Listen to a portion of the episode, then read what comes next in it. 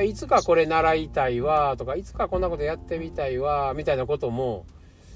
実際のそのことじゃなくってなんか後ろに味わいたい感覚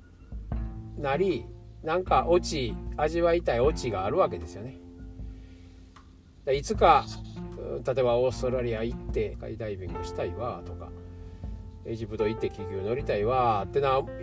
ことを思ってたとしたってそれを何回も思うということはなんかその奥に感覚があるだけなんですよね。で感覚があることを表の知識になんか載せてるだけなんで、まあ、実際そんないかんでも味わえることはいっぱいあるわけですよね。あいつかなんかこんな感覚味わいたいわがあるからまあ今海外行けんと日本におらなあかんってなったってそれ味わえるよっていうことですよね。これもまあ一つ後ろの意図やと思いますけどね。世界自由に行ける時やったらお金がないからとか時間がないからいうせいにして行かなかったりするわけでしょ？行きたい行きたい思ってても。で、えー、こうしなければいけないって行かなければ体験できないって思い込んでるわけですよね。でそこに重心をこう置いてしまうわけですけれどもでもこれがもう全部バーンってなくなったってなったらなくなったっていやでもなんか気球乗りたいわスカイダイビングしたいわいう感覚はあるわけですよ。だけど今海外でできないわ。だけどこの感覚を味わえる方法ってあるのかしら？ぐらいね。要するにあ海外行けないからもうダメだ。夢を絶たれたじゃなくってなんか味わいたい感覚ってあるんですよ。だからオリンピックで金メダル取るために頑張ってきました。取りたいと思ってこの競技頑張ってます。みたいな人たちがいやもうこのままオリンピックないですよってなったら本当の自分の味わいたい感覚っていう方に戻れるんですよね。ないおかげで。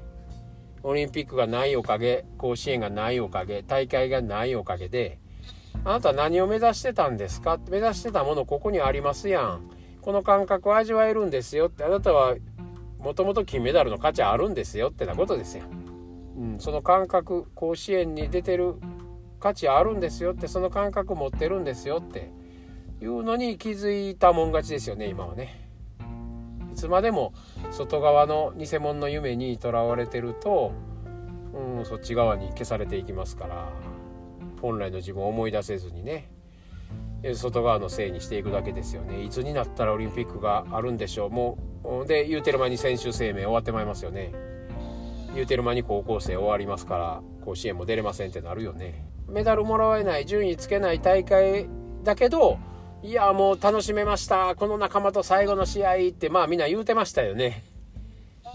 高校生たちもね、甲子園なくなっても。まあだけど、要はそういうことなんですよね。このスポーツをやって、この仲間とチーム競技やったらね、この感覚を味わうんだっていうところに、もうオチがあったっていうだけですよね。その大会とか、